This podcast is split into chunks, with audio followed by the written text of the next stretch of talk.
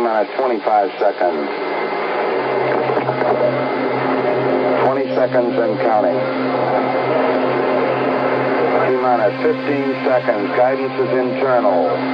twelve, eleven, ten, nine. Ignition sequence start. six, five, four, three, two, one, zero. All engine running.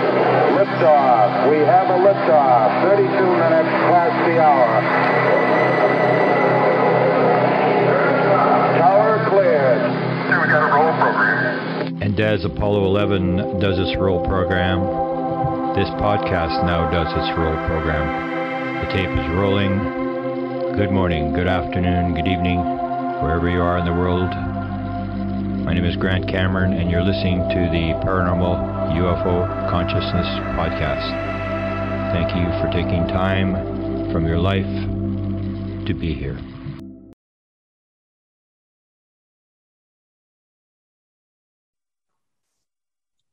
Okay, here we are. Cindy, Joji. Sarah, how you doing? Can you see me? Uh-oh. Hold on. Camera bottom left. There you go. Nancy, turn on your um, camera, bottom left. I'm here. There you are. Hi. And Nicole. Joseph, can you close the door for me?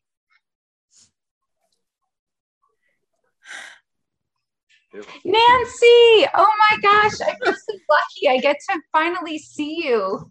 There you go. Oh, it's so nice to see you. We Nancy's were just talking on the phone. Uh-huh. Nancy, Nancy's looking good. People are going to wonder whether she's actually gone through menopause. Look pretty young. Actually, I started menopause at thirty-nine. What? Yeah, he said it was very young to start menopause, but I was glad. Yeah, lucky. Grant, I, I, the consensus is out. Everybody loves you. By the way. Well, that's okay, I guess. That's better. Grant's than... mother made this. Oh, that's awesome. Oh, yeah. There you go. I always you got one of the few. There. I don't even know where they all went. I think you're the only one that's sort of showing it up. And oh, mine stays Aww. on my desk all the time. Oh, that's so cute. And it's being recorded. So maybe, maybe, uh, let's see, maybe Nicole is busy because she just started the tape. It's recording. Okay, so I guess we'll start. Yeah, I'm here. I'm just having all sorts of technical difficulties. I can't get you guys open on my computer, just on my phone. So, okay. Can you guys even hear me? I was just going to, I just switched you to be host. It's recording to the cloud. So it's still recording for everybody. Okay. So this is not live, right? I was going to leave and try to come back in, but I don't want to disturb anybody from talking. Okay, so we'll start uh, without you when you get in here, because this is a this is a women's conversation. You should be no, running I know. the show. I don't want to leave you alone with any tampon talk or anything, so I'll be back. Okay. Okay, so let's uh, begin. Good morning, good afternoon, good evening, wherever you are in the world. This is Grant Cameron, and I have a very special show today. I had an interview um, about a week or two weeks ago with Sarah Cosme, and um, at one point during the interview, she mentioned something that I went, hey, what would you, like, what did you say? I was like, and so what's we're going to talk about it. This is a woman's conversation, so anybody who's out there, Uh, men may not like this conversation, but this is extremely interesting. I was really shocked when I heard it because I have a, another friend, uh, Nancy Tremaine, who uh, has done two books. And Nancy's fought a long battle with um, this, this uh, story her entire life.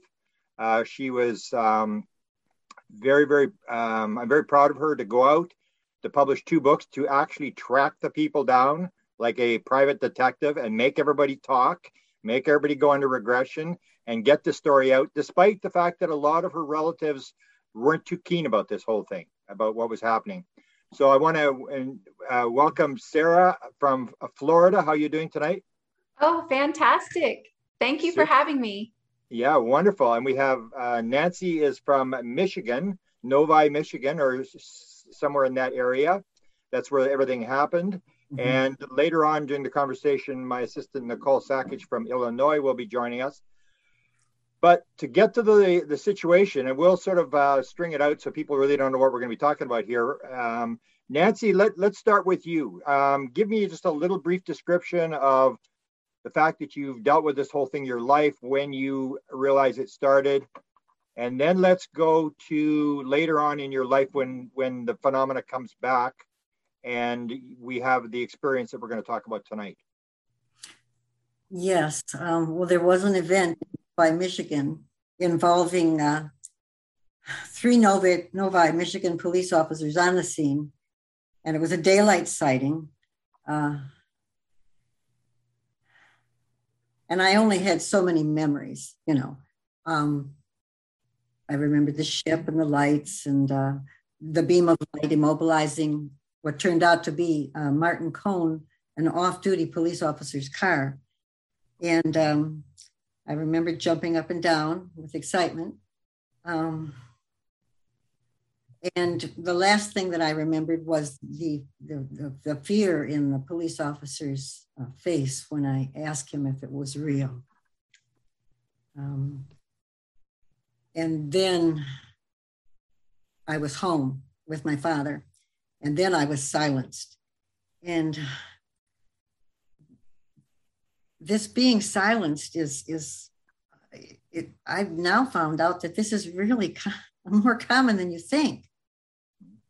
There was the um, Phoenix Lights sighting. Thousands of people, thousands saw it. Yeah. And there was a, a woman at work with other people, and they were watching this. And they, and she said she felt it was a gift and um, a blessing. And she kept, uh, she was so excited that she was able to witness this. But after the, the ship passed over, she and all the other people at work just went about their work like nothing had happened. It was almost like what I wrote in my book, like a blanket had been thrown over us. Um, so so you, you actually get some of this back through hypnotic regression. And Sarah is, is mm-hmm. that's her expertise. So you yeah. actually went and you did it, and you got other people to go under regression to try to track this story of a, a being that you call Mister. Can you explain who Mister is and what he's looked like through your lifetime? Because he's changed, different, he's gone from one type of being to another, correct? Yes. Well, the only time I ever saw him in reptilian form was the very first time that I saw him, and that was through regression. And I was only two or three years old. And um, I wasn't afraid of the way he looked. He looked like a reptilian. But it was icky. That was the only word that I could put to it as a, as a child. And he realized that. So he never showed himself in that form again. And uh, so fifty years went by of this silence that, that nobody spoke of what had happened in Novi, Michigan. And uh, it was two thousand eleven, September. And um, I awoke. And I went after Cindy, the, my girlfriend who was with me during this incident in Novi, and she awoke. And we started putting the pieces together over a um, four-year period. And I recorded our phone calls. And the, the ironic part here is that the following month, October of two thousand eleven, the police chief awakens. And um, he says, wow, I haven't thought about that in a long time. And I was thinking, yeah, fifty years. And I recorded his phone calls, and he allowed me to. Um, and you can hear as as the conversations go through the years. It's almost a hundred when he died. He died in um, uh, twenty twenty, March. But you can hear how he's coming to terms with what had happened, and he realizes um, that he's going to to pass. And I said, don't take anything with you. Don't do that. And he put it all out there. And he wanted to do this interview with the Detroit Historical Society. And he said, um, and I've got the recordings and you've got them, that he, he wanted to do it for the people of Novi that had suffered in silence for so long.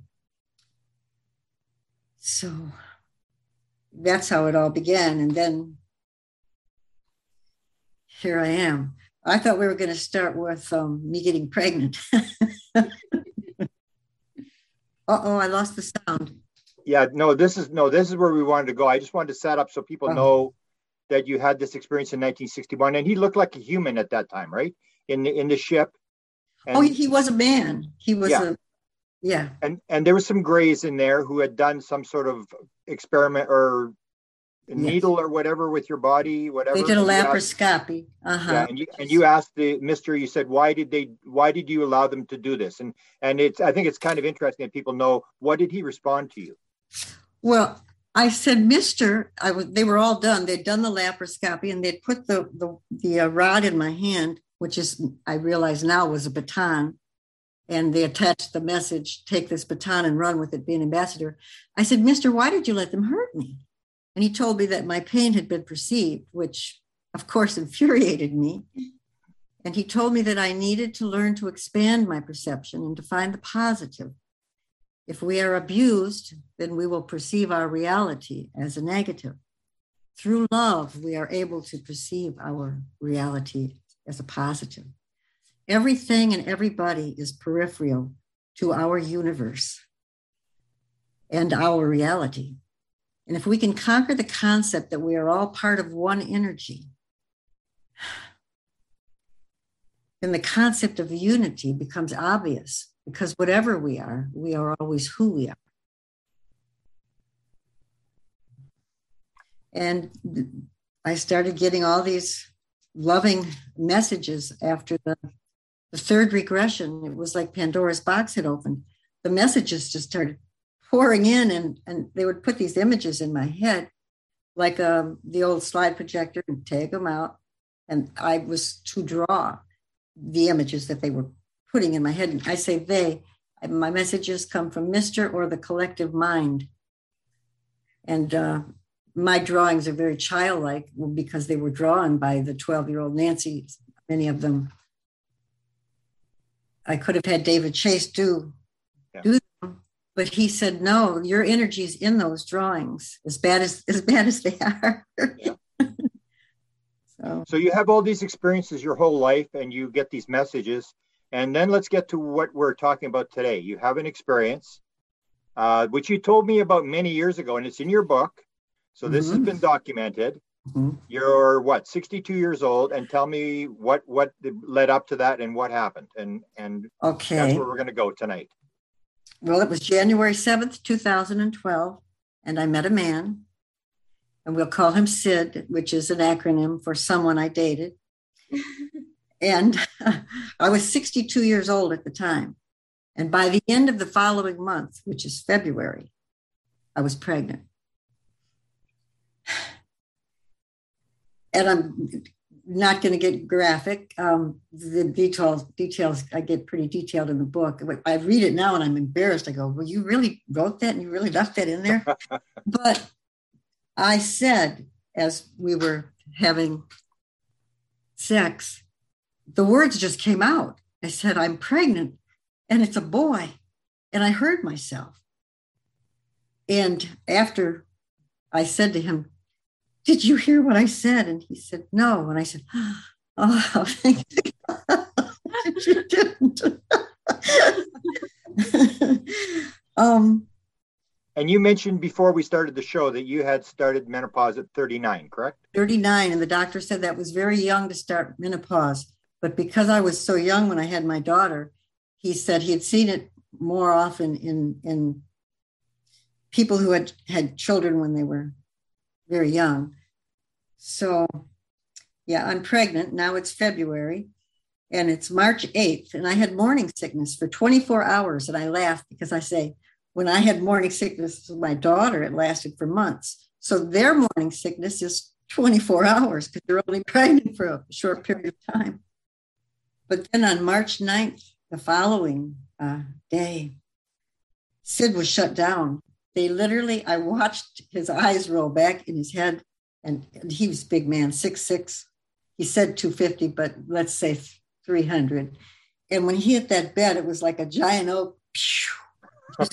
All his clothes on. And I put my feet in his stomach and I'm saying, wake up, wake up. They're coming to get me. I wasn't afraid at all. And um, I couldn't budge him. I couldn't move him. He, he was dead weight. Wow. And I, I laid back and I got really relaxed. And um, there was a window in the hotel. We were in a hotel room. And I was watching the window, waiting. And the next thing I know, it's, um, was it five a.m.? And um, yeah, it was five a.m. And I, I woke up on my back, and I, I'm not a back sleeper. I sleep on my stomach. And when I woke up, I knew that there was someone in the room, and I, I kind of peeked because I wasn't supposed to wake up as quickly as I did. So I peeked. And as I peeked, I could see a small gray, and he was making circular motions over my stomach. And what I do, I call it collecting souvenirs. And I remember these things that you wouldn't normally remember, which makes it real. And I was I was laughing, or I was humored that he was right-handed, because he was making this with his right hand. And he said to me, I'm making one last check on the baby. And as soon as he left the room, Sid came to, like, I said, they, they shut you down and they took me. And he's looking at me like, you're crazy. I kept saying, what's going on with your stomach, you know, all this time? You know, what's going on with you? I, I kept saying, I told you I'm pregnant. Well, he never did get it. He never understood it. Um, so March twenty-fifth, and you can see I take notes every day of my life so that I I, I could keep track. I was given my son's name, Drax, and I thought that was the cutest name. Um, and if you Google it, you'll see that the meaning of Drax, it was given by a woman in Detroit, Michigan, who says that it, it's a thinker. It's oh. a god of sorts. So I, that's actually, it's in there. Um, and my stomach began to grow and grow. And I'm tiny. Um, I, I was really tiny then, like one hundred pounds. So you can see the pregnancy picture. And when you're pregnant, and you can tell, the pregnant stomach is very different than a fat stomach, or, you know. But I was at Cindy's house, and Cindy said, Nancy, what's going on with your stomach, you know? I said, again, I'm pregnant. And when I left, she called me. And she said, you know, after you left, Doug, her husband, he said, Nancy's pregnant.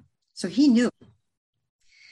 And my best friend, Tom, an attorney for twenty-five years, I was at his house. I got the key to his house, and he walked in, and he, that was the first thing he noticed. He said, what's up with your stomach?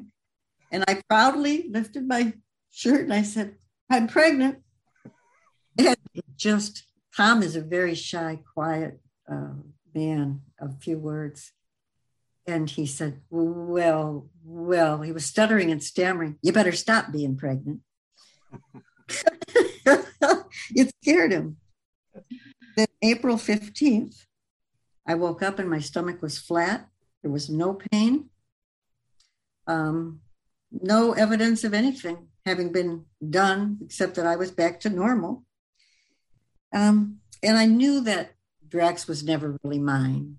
I mean, I knew I wasn't going to be in the grocery store pushing him around in the cart. Um, but I needed answers. And uh, And I kept saying to them, how did you do that? I have to know how you did it, because I had gone through menopause. I was sixty-two. And on top of that, I had a tubal ligation. So I couldn't get pregnant. It was feasibly impossible. So what they did is they gave me an image of a large bowl with a large spoon making stirring motions. So I was to understand that Drax was a mixture of Mister and I, and um, Sid was nothing more than a vessel. Um, and I made a request that I wanted to see my son. I said, I have to see him. So they honored that request on um, June twelfth, two thousand twelve, because when they took him in April, he wasn't completely formed at that time. So when I got on board, there was a woman holding my son who was swaddled in a blanket. And I recognized her right away. She was my daughter, Bailene, a daughter from a, what I had considered a false pregnancy in eighty-six or eighty-seven. I was living with a man and he was thrilled. Um, I wasn't, I didn't want any more children. Um, but even though I, I, she tried to hand me uh, Drax, and I wouldn't take him. Because even though I couldn't see him, I, I, I understood that his head was large and misshapen. And I could tell that his back, and he was so thin and, and slight. And I, I wouldn't take him. And I was made to feel, and I knew he was, I knew he was telepathic. So I refused to look in his eyes. I refused. I knew he would see the, my disappointment. And I was made to feel Bailene's, his sister's, sadness. And they threw me right back. Um, right back. And I felt horrible. I, I felt horrible. And I cried and cried and I begged them to please, please let me see him again. And I would promise to love him.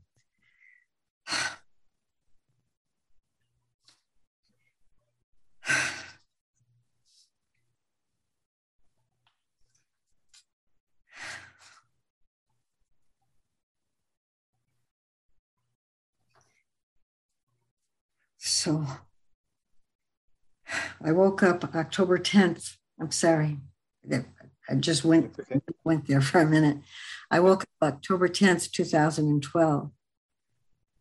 And I had these scratch marks right here, right above my breast. And they're in the book. Um, and they didn't come out in the book. But when I did my um, speech, I had the pictures clear. And you've got the copy of the clear ones. Yeah.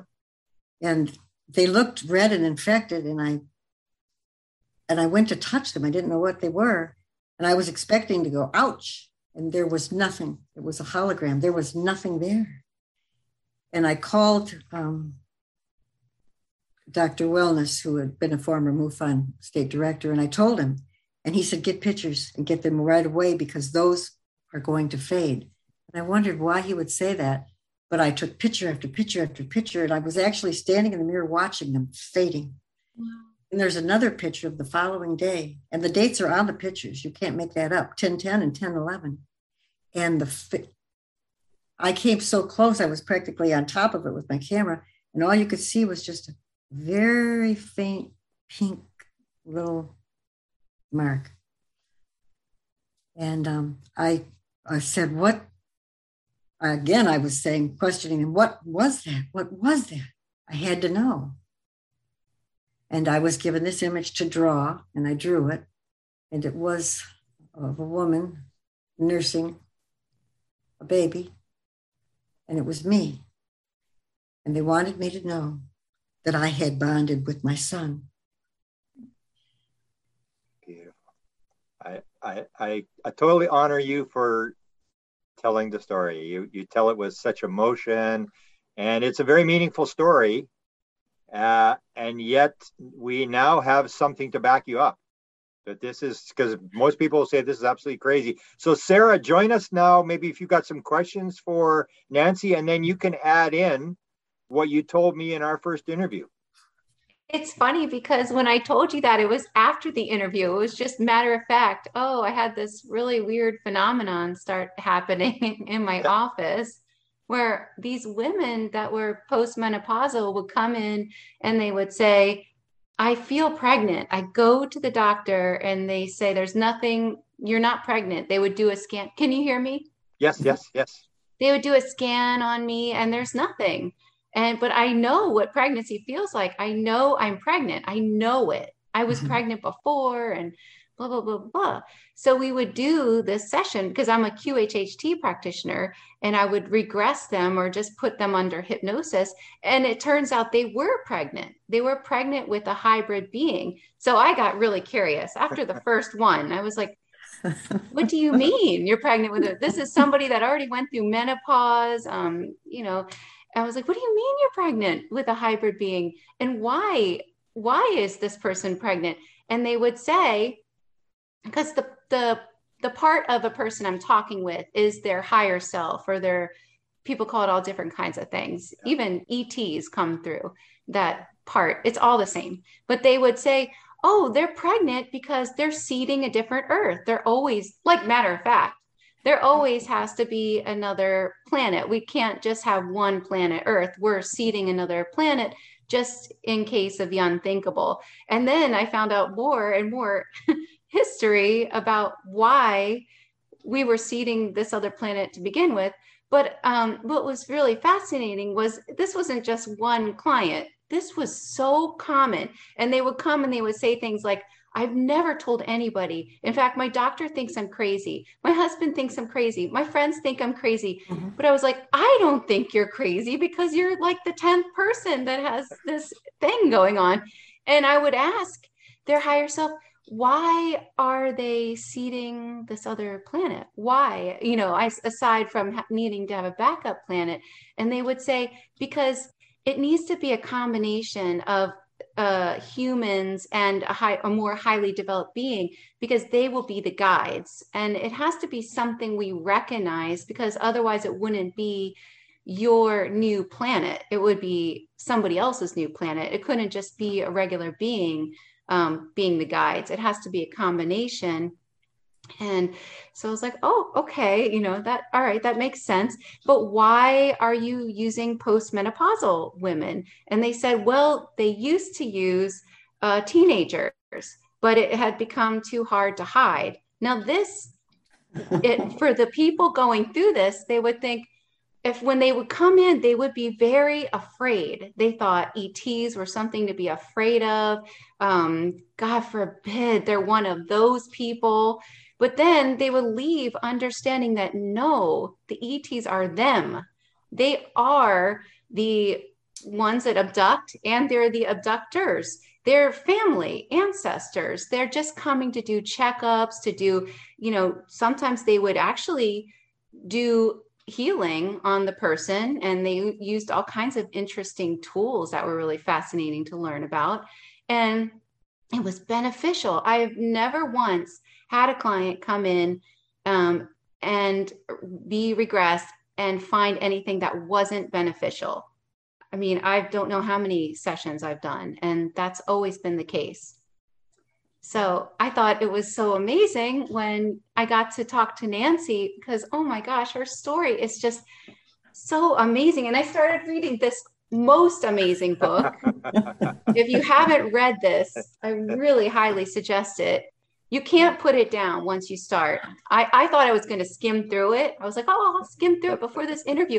And then after the first word, I was, oh my gosh, I cannot skim through this at all. It's so good. Wow. It's, it's, uh, how, how many do you think you had in terms of numbers? And maybe you can talk a little bit about, when you talked to me the first time, it's almost like you're part of the play, you're part of the mission, because you talked about this, uh, your book, the Atlantis book, and you can refer to that, but where a client would come in, tell you a story, next client would come in and continue the story, next client would come in and continue the story, and you had people, one after another. And it's almost the same thing, almost like we want Sarah to go out with this story about these these women, because they these women all started to appear to you. And then you did the interview with me, and uh, then we add Nancy to it. It's almost like they want this story out, and a lot of people aren't going to believe it. But if they know the background of your story, that that you have these clients where it's almost like the people are being sent to you. It's no random event. This is something that's actually orchestrated. It's so funny because I never, I wasn't into any of this stuff at all. I went to college because I wanted to be a psychologist, and I didn't continue with my studies because part of my job was to basically drug people in, when I had an internship. And um, I thought, wow, this isn't really helping people. So that's when I got into hypnosis. And I realized right away, hypnosis helps people. And what I was doing, of course, this was my own, uh, my own feeling about it. I'm sure psychology helps a lot of people. But for me, um, it didn't seem to work the way I thought it would. Um, so um, I forgot your question. What did you yeah, ask you, me? We were talking about, uh, they were oh, sort of relate okay. the, the fact that you had these other experiences where right. you had this story that was being told to you as well, which is right. uh, what you're going to be talking about in Nevada next month, and and the, the subject of your book and probably your next book, and and where, right. where it led you. Like you, it's almost like they're leading you down some path to tell a story.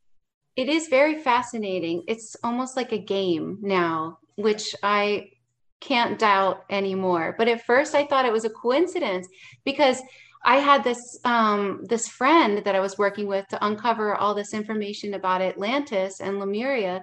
And I thought it was just a coincidence that so many of my clients were being regressed and talking about the same time periods. And I thought, this, this is such a strange coincidence. I didn't think anything of it. But then the same thing started to happen with these pregnant women, with the hybrid beings, and, and one after another kept coming. And then it was obvious, as I started to write the book, the book was written for me, and different missing pieces would come to my office, literally, and be regressed to fill in the blanks. And it was just, I, I don't doubt it anymore, because I see that they're just using me as a vessel to get their story out. I, it's like the information has a consciousness of, it own, of its own, definitely. Nancy, maybe you can talk about that. You were, you were, the book was given to you as well. You um, tell us how you wrote the book and how you got helped. Yeah. Way. First, I want to say, Sarah, I read your book. I, I, I like you, I, I couldn't put it down. I knew nothing about um, Atlantis. And so much of what you said, I mean, my hair was standing up. It's a beautiful book, beautifully. Have you got it there? Can you hold it up? Someone hold it up so people can see. No, I read it on... Um, oh, on Kindle. On Kindle, Sarah, yeah. yeah sure. Of course. Yes. And, and we have an interview. Sarah and I have an interview on, on this, which is fascinating. And we're doing another interview in another week to go with Q H H T with a bunch of practitioners who are going to talk about how this helps people. Oh, so, she's amazing. She's absolutely amazing. And you put her in my path, Grant, Sir Grant. And it's no accident. It, it everything happens as it's supposed to happen at the exact time it's supposed to happen. And um, what so was, you t- talk about writing the book. Yeah, how? Oh, the book was how you how you wrote me. the book. Because you're, you're not a book writer, you're not you're not a you know professor, and and so t- talk about the you had the song that you were playing and you were writing the book, and you were you were obsessed. I mean, you you've got an excellent memory, but you worked at it like a little beaver, and uh, you're the last person that, that that would have come up with it. But you were helped as well, correct? The same as Sarah? Absolutely, they wrote the book through me, um, and I, I like I said, I would read a chapter after I wrote it, and I'd go, "Wow, it's amazing." The best girl. I didn't write that. Um, and I wrote it to the song, The Prayer. And if you read the lyrics to the song, The Prayer, it's we're praying from, for help from above to watch us and love us and keep us safe. And um, the words just seem to flow through me. Um, I did want to say that about Drax, about my son, I, I left that out.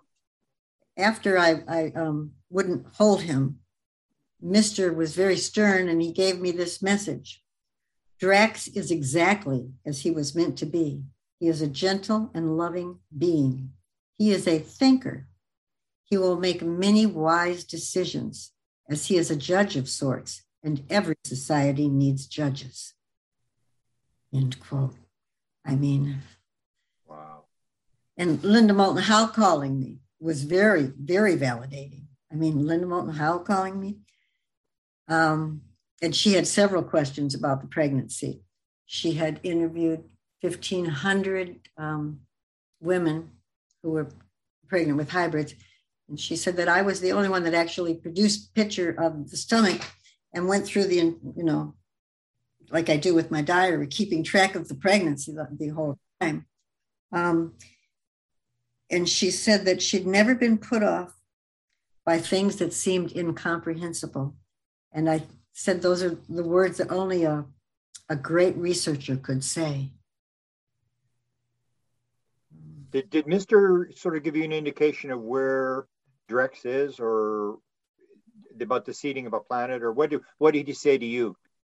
Well, I believe, well, I, I have been told that I have seen him. I just don't remember it because he wanted to see me. But it's not time for me to remember that at this point. But he will be for the new earth. He will be a judge of the new earth. And um, we certainly need good, fair, loving judges on this planet. Um, we won't be here, the awakened ones. We, we will be um, like the rapture. That's the only way I can explain it. I drew a picture at the end of Symbiosis of me standing amid all of the ship's rods and orbs, and I realized that they had come. They had come for me. No, it sounds crazy. Yeah. But, but your story is sounding less crazy all the time now that we've got some, you know? I know. I know. Well, another interesting thing that um, some of these women were saying as they were under hypnosis was they realize that they will inhabit the babies that they produce for some of them. That that is one of the, one of the purposes of going through these pregnancies, so that they can inhabit this new body on this other earth. Wow. Which I thought was pretty interesting. Wow. Amazing. Yes. Did, uh, Sarah, can I ask, did any of your clients uh, describe being able to see the baby, or because you always hear these stories about the bonding where they mm-hmm. you get to see the baby one time and you bond. Did you get into those kind of stories? Oh my gosh, yes. So one thing that they were saying was that they keep the baby in longer um, with the um, older women, and they're able to hide it better, so they keep it in longer. And they realized with the teenagers they couldn't keep it in as long, or it'd be too obvious. Wow. So the the belly would actually show. And um, they said that they bring the mothers to wherever these babies are, usually the ship, and they would come um, bond with the babies, that that was very important. And then they would erase the memory mm-hmm. of the mothers, you know, before they put them back. And some of the, the women I, um, I regressed, they remember being dropped off at a different location, not in their bed, or sometimes it would be on the floor, or it would be down the street a little bit. And that would be a little bit confusing when they came to. Did that ever happen to you, Nancy, or no? Were you always put back in your bed? Well, um, one time when they were putting me back, um, they kind of not dropped me, but I felt like I, I fell a few inches as I was hitting the, hitting the bed. So, yeah. yeah, I've heard that before. It's almost like they drop you from about five feet above the bed. I've heard that before lots of times too. Oops, sorry about that. It was interesting because they were saying that only a specific type of woman could be used for this.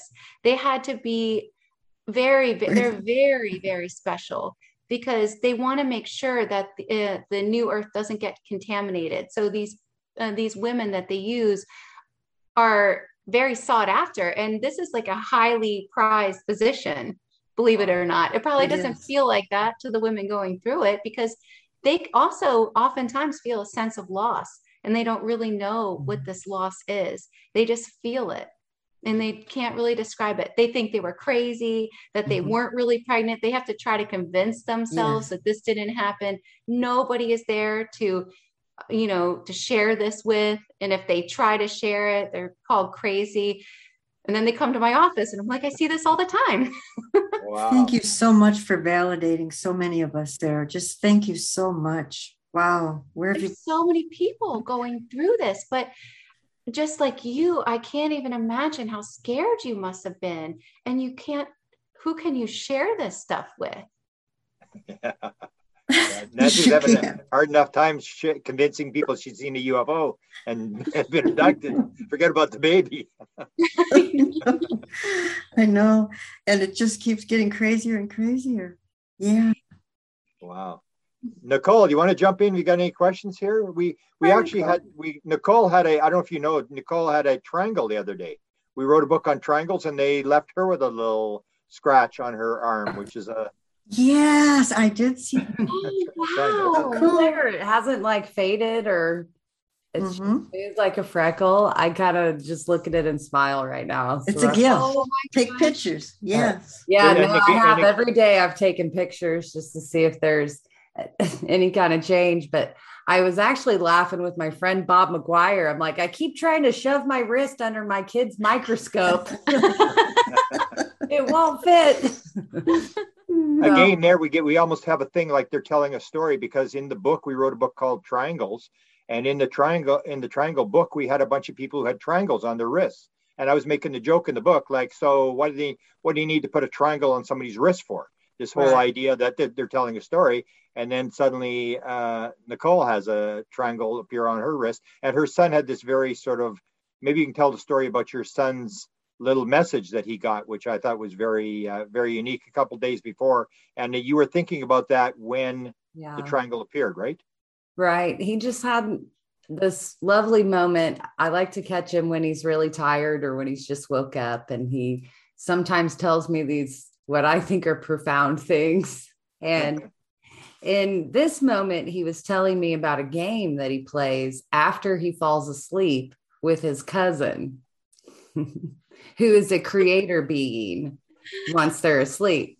And they do all these fun things and create things. And he told me, as he was falling asleep, he goes, "Mom, in order, there's the universe, there's the multiverse, and then there's the ultraverse, which is bigger than both of them." And then he's like, falls, falls asleep. Wow. So the very next morning, I'm waking him up for school, and I'm like, "Oh, good morning. Did you have a good sleep?" And he goes, "Mom, I know what's bigger than the ultraverse." And I said, what, what, what's bigger? And he goes, "Love." Aww. And it laid back down. And I was like, "Do you want five more minutes?" And he goes, "Yeah." So it was later that evening. I'm like, I had already, I sent Grant that little sweetness, cause he, I knew he'd get a kick out of it. And then I was in my backyard later that evening, sitting down. I was going to space out, just relax before dinner. And I had heard, I kept hearing this tone throughout the day, like a fading tone. It would sound really piercing and then it would fade. And I blew it off like two or three times throughout the day. But I was like, "Oh, there's that tone. Oh, Will's message. That's going to be so wonderful." You know, and just like that, I felt like I was spaced out, and then I was back. And I looked down and the triangle was on my wrist, and I got back up. I walked into the house. I was like, everything, and Will was still playing. Like everything was how it was. Like, it just felt like a moment. And this is how my synchronicities kind of come, though. I was laughing with Grant probably years ago. Mine always like happened so far after the fact. It's like, you know what I mean? It's like, oh, okay, well, triangles were two months ago, so now here's my triangle. Or it's something I just kind of still have a hitch against, and then I have to like eat a big crow sandwich on it. And honestly, ladies, that's where I am with this conversation. Even when I talk with like my good friend Melinda Leslie about these topics, I get real clammy, like my palms sweat, like my stomach kind of hurts, because I have these little synchronicities with what you're sharing as well. Like when I had the technical difficulty before I left and came back, one thing I heard was you were thirty-nine and they were saying you're not in menopause. Well, I'm forty-one and I've been arguing with my doctors. Aww. Since I was thirty-nine, going, I am in menopause. Mm-hmm. Like there is something going on. Like I know I'm super young, but look, you know, check, check, check, check. And they're still at that point where they're not believing me, but I'm going to have my, I told you so moment, because I just will. But even smaller parts of your stories, just like, I don't know, one of these days I'll share more with you, but like right now I'm still in that. Where do I dive into it? But it's so good to know that there are sources out there. Like, you know, I mentioned Melinda, but I, I adore you, Nancy. I think you're the second smiliest person in your me. So that makes me just feel so much better. And with you, Sarah, like you said, like women are finding their way to you. I'm sure more women somewhere, if not you, somewhere else. And this is part of our job to kind of help each other through the different stages we're at with this. So it's exciting and nerve-wracking, like any pregnancies would be, I'm sure. So, and we always find comfort when we can turn to the other women who have gone through things. So yeah, yes. This is great. This will be a good conversation to share, and it's going to spark well, a lot more. I know that. Well, for teenagers, what what they would say was that the teen for the teenagers that had this experience, they all noticed the same thing. They would all have really terrible menstrual periods. Mm. And they felt almost like something was being ripped out of them. Yeah. And and a lot of the times their higher self said that it would be taken right before their menstrual period, and wow. they would be in pain. So there's that as well. I understand that. Yeah. Well, my, my story sort of starts at birth. Like two weeks after I was born, I was hospitalized for ovarian hernias, and kind of ever since then, you know, it's been like each stage in my life, like that area of my body. But yeah, like you said, I actually took myself to the hospital when I was in college once. It was so bad that I, and I was just sure. And they were like, oh, you had a ruptured cyst. It's over now. You'll be fine. Wow. You know, like stories like that. And then I was an older mother. I waited till I was thirty-five until I had my human son. And I've heard these stories as I've kind of come along with ufology and just talking with ladies. Like they're like, you need to get regressed. You should probably have a hypnosis. Mm-hmm. And I haven't gone down that path yet either, but there's just too many things that click that I know I won't like circle this rabbit hole forever, but Sarah, mm-hmm. I might be calling you. So yeah, well, let, let's ask Sarah, because I ask this of most times I talk to people who do hypnosis. Sarah, is when you do, when somebody's sort of wondering, should I get hypnosis? Should I not get hypnosis? The question is, is anybody not better off going through hypnosis, or does everybody get something out of it? Well, everybody gets something out of it. I mean, but it's, of course, important for the person to want to get regressed. Yeah. yeah. But, but, you know, people was, have that sort of, they they don't know, I should do it, but I really don't know. Right. And, you know, maybe I'm, I'm going to tell some story to Sarah that I shouldn't be telling her. And, and I'm going to get find out something. And they have these sort of reservations, which when you talk to people after they come out, then you hear like, wow, they're just like, especially when you do like between life stuff, they're just like floored by what they learn. Mm-hmm. Well, basically it just puts all the pieces together, because in a Q H H T session, you can find out everything about yourself. I mean, it uses a tool that's used scientifically. It's using hypnosis. And basically what that is, is focus, deep concentration. And you're using that tool with this Q H H T. So it's woo-woo mixed with something that's just a tool. So it's a really great combination. And you just basically focus inwards. You can find out everything about yourself, who you really are, your true purpose, and you can even heal your body, which is why it's so popular. You are one of only fourteen in the world, um, level three mm-hmm. practitioners, correct? Wow. Now there are more, but when I first got my level three, there were, I think there were only twelve. Wow. That's so impressive. That's and yeah, impressive, earlier in yes. the talk, when you mentioned, you know, that people get so much good out of these sessions. And it's like, yeah, that is very encouraging. You know, I think it's something in the States, and Nancy, you can probably attest for this, and Grant, maybe in Canada. I don't know how you guys put value on your mental health, but I know there has been a turn in the last fifteen or twenty years in the States where it's geared towards, it's okay to seek out mental health and alternative yes. ways of caring for yourself, to where it's not like that instant crazy label or there's something wrong with you, because let's face it, there's something wrong with everybody. Everybody yes. needs a therapist. Everybody. Absolutely. You're right. Well, that's where we're shifting more to the women. Like the women are more open to talk about this kind of stuff. It's the guys who will go, you know, when they hear this conversation tonight, they're going to go, Oh, come on. They're going to be like, it's that left brain male thing. Almost like when Nancy, when you, when you were trying to tell the men around you and they were like, you better stop being pregnant, that kind of yeah. thing. Where men, it's, okay. they, they just don't want, they, they want to be cool. They want to be skeptical, you know, and stuff like that. So let me ask one question here and then you guys can keep talking. Uh, this idea that this is going to be kind of a revolutionary thing when people hear this, because everybody's into the aliens are taking people against their will and they're making these babies and this is what it's all about. And now we're telling sort of a different story, a more sort of a positive story.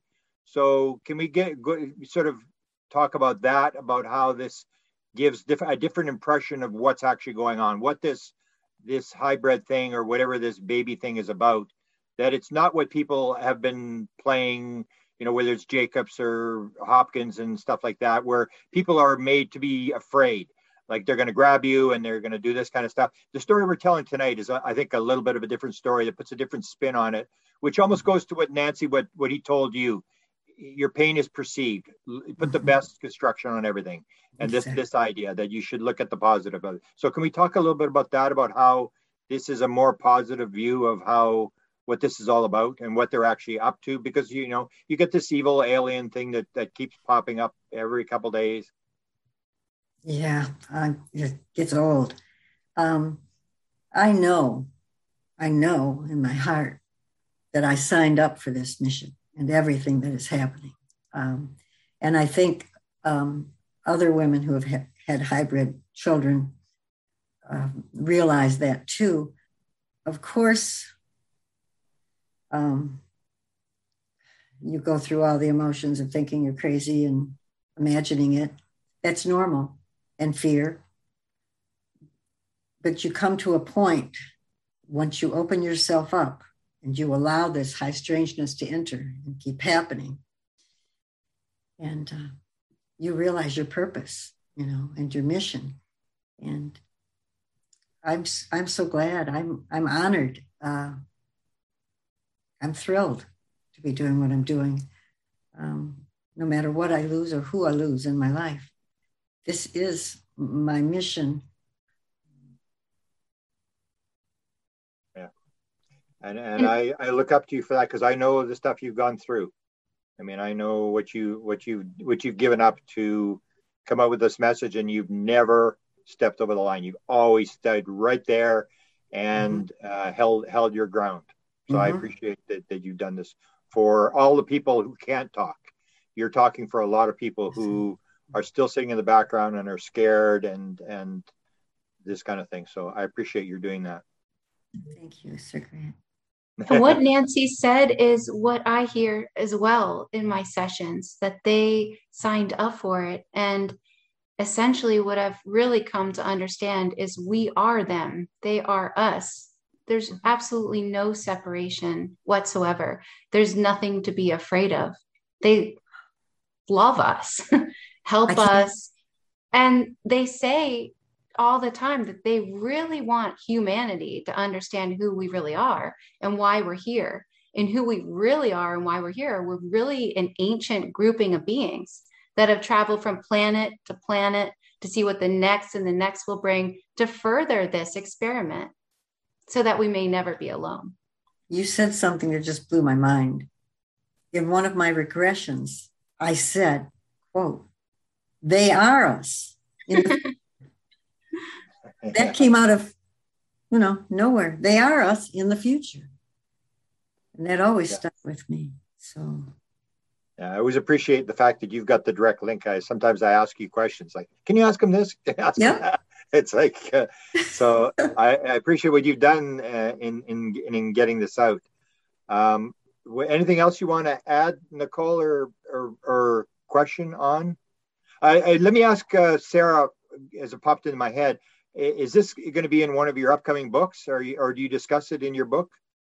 This um, I, I discuss thing? a lot more of it in my upcoming book. It's almost done, because okay. it's almost done from them. There you go. So now, now we've got sort of a little uh, a sneak preview of, of what your next book is going to be. And uh, it should be uh, pretty enter entertaining, because I think this is something that um, a lot of people are going to go, what? But when you hear the evidence, it's pretty compelling when you, it's not one person. This is a pile of people all telling a very common story, which I think maybe maybe shift the, the emphasis towards the positive. And the well, good can I see? Oh, go ahead. Oh, Sarah's coming from to, speaking to the mainstream. She's this goes beyond the field of ufology. Yeah, that's what I love is she's speaking to the mainstream also. Yeah. Well, I'm new to this uh, group as well. Yeah. I just got into it because all my clients were, mm-hmm. you know, sharing this information. But I'm going to be speaking at the Laughlin um, U F O conference. And so during the Laughlin U F O conference, I thought I would just bring some evidence with me with some little video clips of my clients that allowed me to share them. Wow. Wow. That'll be so great. And I, I think this is, Grant always compares uh, ufology to something biblical, like being in the times of Jesus. Like, I honestly think that is one of these moments because like I said a little bit earlier, women turn so much to women to find out what's going on with themselves and kind of consult. And this is opening the door. And I think a lot of ladies out there will be like, okay, now we can start the real crazy chats, you know, like let's do this. And no, it'll give others confidence to keep coming forward. And it's going to be great. So thank you. You know, so- if you're scared to get a regression too, you can do just what you did with your son, Nicole, mm-hmm. when you wake up in the morning and you still have that access to your dream, yeah. you can just sit in that state and, and just ask and see what comes. Ooh, I'll try that. And no, I haven't ever been scared. It's like, I started with ufology. I came after my sightings and some experiences, I really looked at it through a nuts and bolts kind of lens. And I always heard the arguments of, you know, oh, it can mess with your head. Oh, go to somebody who's not in ufology and freak them out. And then they'll tell you it's real. You know, it's like you hear all these things. And I, I kind of believe it's like you said, like these things present themselves and it's, if it's the right time, it's the right time. It's just nothing is, I'm one of these, I don't, I think people call me a new experiencer because I don't have those fearful abduction scenarios. I don't ever feel like I'm taken. I've never had the table dream, you know, things like that. So it's kind of made me search for more people like me, which I have found over the years that don't have that scenario. So I don't know if it's a level up in their technique of what they're doing. They're kind of learning what freaks us out, maybe. You're not one of the special people. You just get a triangle. Right. Spe- when you become the special person, you're a baby at sixty years old. But, you know, I don't know. It's like you find your truths and it's like, I know it's from that timelessness, that time you spend in, in the in-between with them. And it's like, it tunes your, yourself in. So when you hear yourself echoed, you find it. And that's when you're like, oh, okay. Yep. I'm going to talk to these ladies, but I'm not opposed to it. I just, I also live in the middle of nowhere. So for me to find a hypnotherapist, it's at least an hour away. I do know that. So it'll be interesting at Starworks because Jacques Vallée will be there. Uh, there will be a bunch of people there who really have some doubts about the whole abduction story and, mm-hmm. and what's going on. So it'll be interesting to see how they react because this is pretty yeah. strong evidence. You can maybe add Nancy into your, your little thing that you, the people are starting to come forward that you're learning this. Um, and I think that's what it's about. Is it's about going out there and putting this new idea. And a lot of people will sit there and they may sort of doubt it, but they'll think about it and it will change. It will change the flow because it's almost like, it's not like we are going to convince everybody. Max Planck said, you know, this whole famous thing about um, science advances one funeral at a time. It's not like we were going to go out and convince everybody of what's going on. It's just you move a little bit. And people move a little bit, and then they move a little bit, and uh, that's the way it works. That you, you, all you can really do uh, for all of us is just take um, what you've been given and put it into the mix, and just let it happen with with uh, whatever's going to come out of it. So you're going to be adding, but I, I know um, a lot of people are going to be very interested in this at the Starworks. I know a lot of people are going to be there, and I'm going to do similar type of stuff. I'm going to bring some new ideas in that are kind of revolutionary, that are not uh, this, they're straight nuts and bolts or the straight contactee uh, type thing, which, and that's how I think, um, I, I, I think it's, I think it's more planned than people think it is. It's like, and you maybe want to speak to that, Sarah, because you've done a lot of regressions about this idea about random and chance. You know, people uh-huh. think, oh, it's just random. It's all just this sort of stuff. And the more I look at the phenomena over all these years, the more I see like, nah, this, this, this was meant to be, this, this was intended to happen. And then you feel, uh, you know, you feel sort of honored. And I know Nancy had a lot of, you know, reservations about her life and about whatever. But you you see the, how you've turned around in terms of carrying this very spiritual message, and where Sarah pointed out that the special people get to have this, and it's almost like you've come from what you thought you were to what you actually are, which is perhaps a very uh, spiritually advanced person with a message mm-hmm. for the world. Yes. Yeah. And so any other things we want to bring up here, or should we... Nicole, anything else? Nicole. Well, I was just going to say that maybe we should do this again. It should be like a couple times a year meeting. Keep yeah. spreading the word. We needed this. So Laughlin, just this this uh, conference at Laughlin, I think it's going to be a lot of fun for you guys. Like yeah. Yeah. It was, I had a great time at Laughlin last year. Different conference, but same location. And it's always a good time. Well, this time you're going to get Jacques Vallée, who's done it since nineteen fifty-five. He is probably one of the most foremost thinkers in the U F O field. And he's looked at consciousness, and he's he's the one that says, you know, I'd be very surprised if this turns out to be extraterrestrials, just simply extraterrestrials flying around in, in tin cans. And he was the one that started this years ago. He realizes it's much more complex than people think it is. I think he'll be fascinated. He'll probably want to talk to you and sort of pick your brain. He may not go there, but... Um, You, as a level three and bringing this um, evidence in, I think you're you're where you're supposed to be, and uh, I really appreciate your helping change the sort of the paradigm, which is I think what we're doing. And uh, I think it's uh, it's a, I think this is a historic interview in terms of bringing something that I'd only heard once by Nancy, and what do you do with it? And now you've added all these other pieces, which everybody's going to go, wow, maybe this is for real. And it does make sense, this idea of using women rather than young girls, because people will talk about this, about how traumatic it was and the the, mm-hmm. the, the pain and stuff like that. So you've, we've added a whole new element to a very, not a tainted, but the way the way the story is told is told completely differently. This sort of changes it, and it's it's got some evidence to back it up. So I appreciate everybody joining and and doing this, and we'll see where it goes.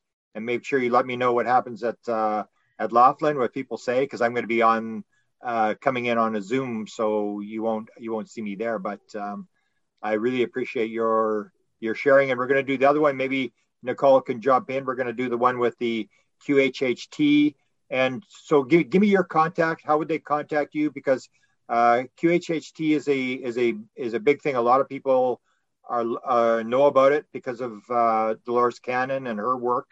So give us your your contact information and where people can contact you, in the name of your book again. And Nancy, let's go through the names of your books, because you've done two, and you're coming out with a third one, right? Mm. Mm. Oh, now she's thinking.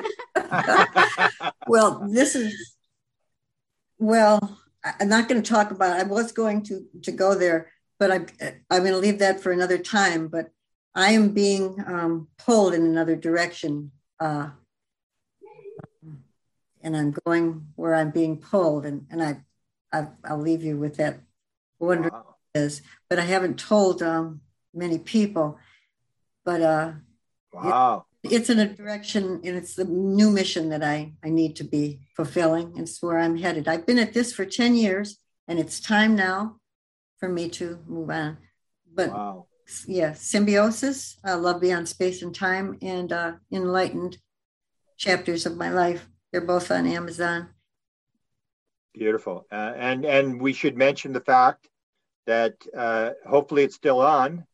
Uh, you will be the um, key focus of a Broadway uh, musical on your story, on the on the U F O thing, where, again, we've moved it beyond this discussion about good aliens and bad aliens to the general public, where we're sort of putting a message out that's not threatening, that um, Doug Alt is doing the music. He spent a lot of time. He was very impressed with your story. So you have that on your plate as well. Is that still going on? Yes. Um, well, it, it is um, loosely based on Cindy and I. Yeah. Um, yeah. Our, our story. Um, and yeah, he's, he's still at it. Um, we don't talk as much as we have because I'm working on something else right yeah. now. And so is he. Yeah. And, uh, yeah, I, th- I think it'll go through for him. I really do. I believe that. He didn't- yeah, I hope to, I hope to see you there. I think we're in the fourth row, Doug said. You don't put you in the first row. It's too close. So we'll be in the fourth okay. row. I'll be there. And you said you had your dress picked out for the uh, for the opening night? No, not yet. Not yet. Okay, Sarah, any closing remarks as to uh, where people can contact you? And uh... um, they can go to my website, the holistic hypnotist dot com.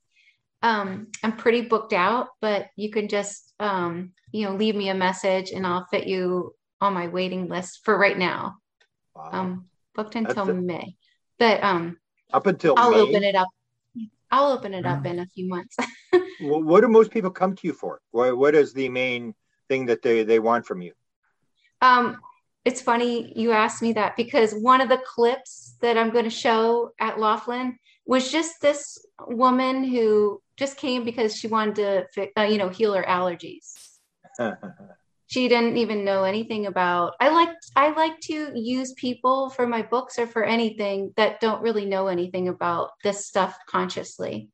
Yeah. So she didn't really know if she believed in aliens, she called them. Yeah. Um, yeah. So she was regressed to be an alien crashing her ship. But now she knew where everything was, every button. um, but a lot of people come to me uh, for healing purposes. And Q H H T is really popular for that because the body's just a messenger. And once you get the, um, the message, the body can instantly heal itself. So people come to Q H H T practitioners for that mostly. Um, but like I said, it was no coincidence that I started getting all these clients so I could share this information. But if you want to find a different Q H H T practitioner in your area, you can go to Q H H T official dot com. And if you want to take a class, if you're interested in it, you can type in the code TRUST at checkout. And I believe you save ten percent. You you were you were training as well. You were with Uh, right. Dolores Cannon's daughter, right? You were before the quarantine. I was traveling all over the world with um, Julia Cannon, and I was assisting her in teaching the classes. Wow. And so we've got the expert. Uh, I'm I'm honored yes, to have the do. expert on you. Wow. And and Nancy, um, t- t- tell a little story. I, I always say I should tell this little story because it's it's kind of humorous. Where Nancy, as you can see, is sort of very nervous. She's she's very serious.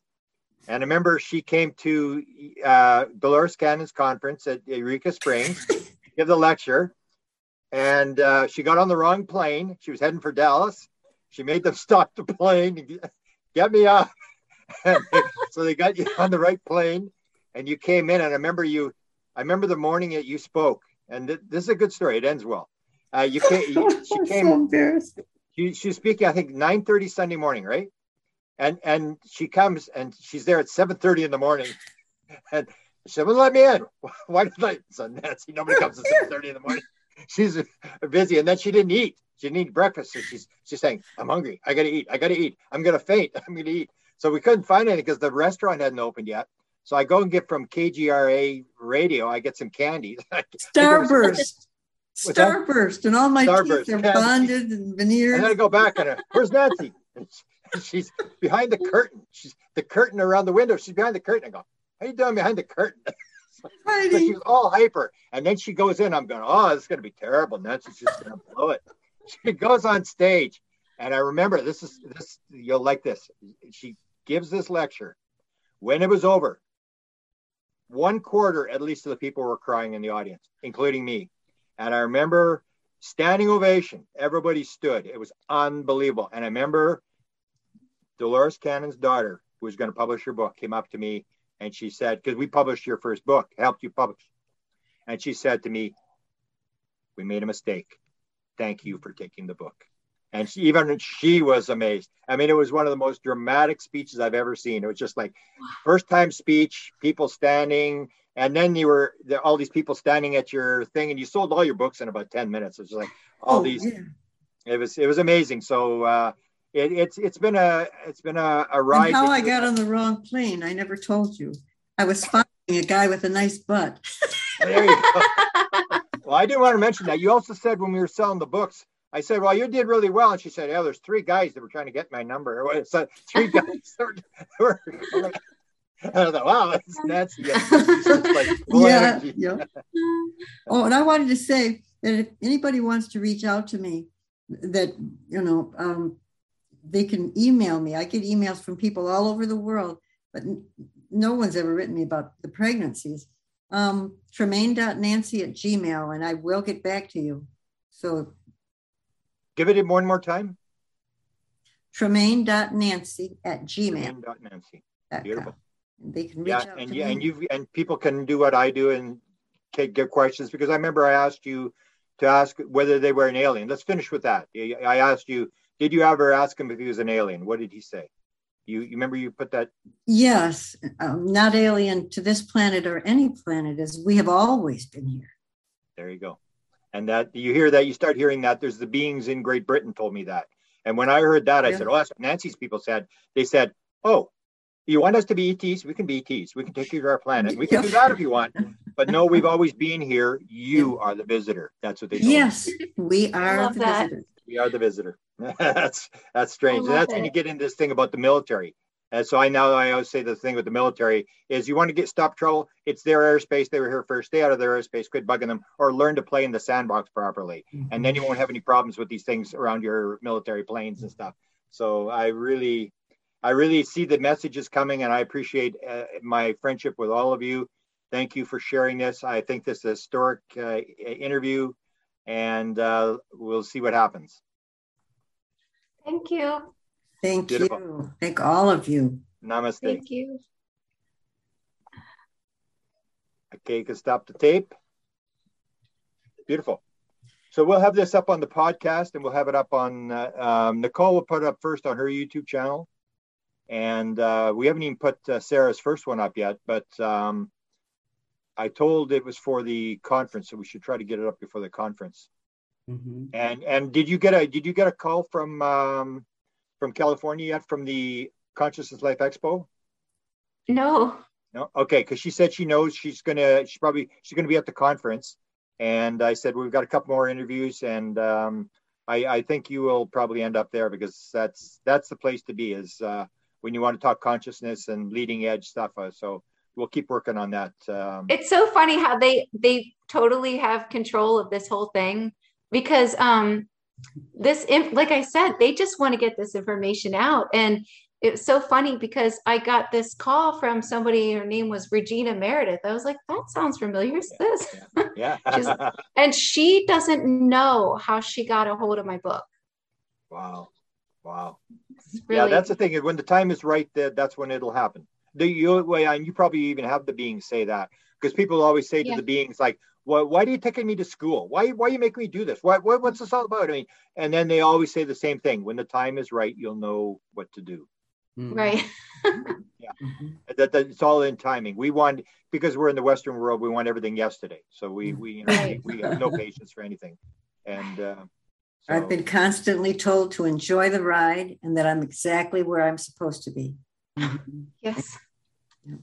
It's hard we, we, to accept that, though, that you're doing just exactly what you're supposed to be doing. Yes. So, yeah. Un, un, yeah, unless you have the vision. Maybe we should I get Nancy, I'll get you to, to detail that for me, because we had a, an interview that we did with, and we have a fourth one now. We did um Mark Segal, I don't know if you know him, from California. He got the, the message in a float tank Then we had a girl who had a near-death experience fifty years ago, face first into the concrete off a motorcycle. And then the third was a Q H H T that will be with Sarah and I next week from Edmonton, who had the vision. She was having a rough time in her life. She was reading a book and this happened.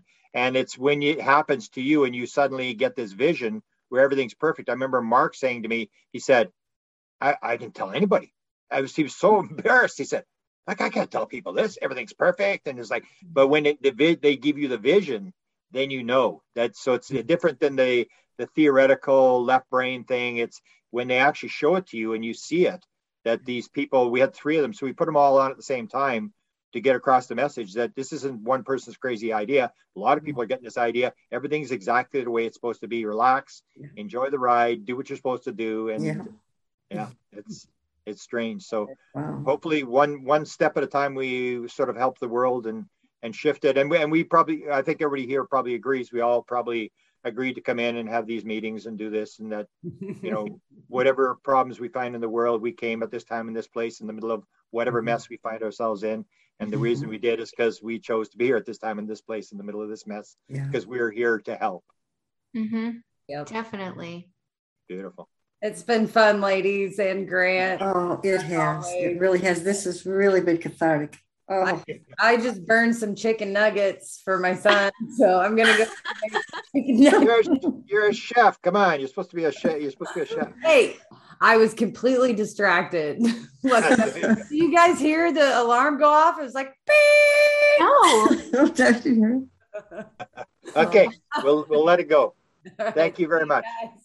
Thank and, you. And, bye, everybody. And, and Nancy, you can send. Uh, That's this week's episode of the Paranormal U F O Consciousness Podcast.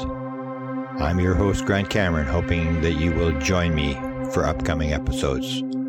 Links to my YouTube interviews, books, and my Facebook sites are in the show notes. If you love the podcast or learned something valuable, we'd love for you to subscribe, rate, or give a review on today's episode. If you would like a certain paranormal subject dealt with in the future, please let us know. Until next time, watch this space, and thank you so much for listening.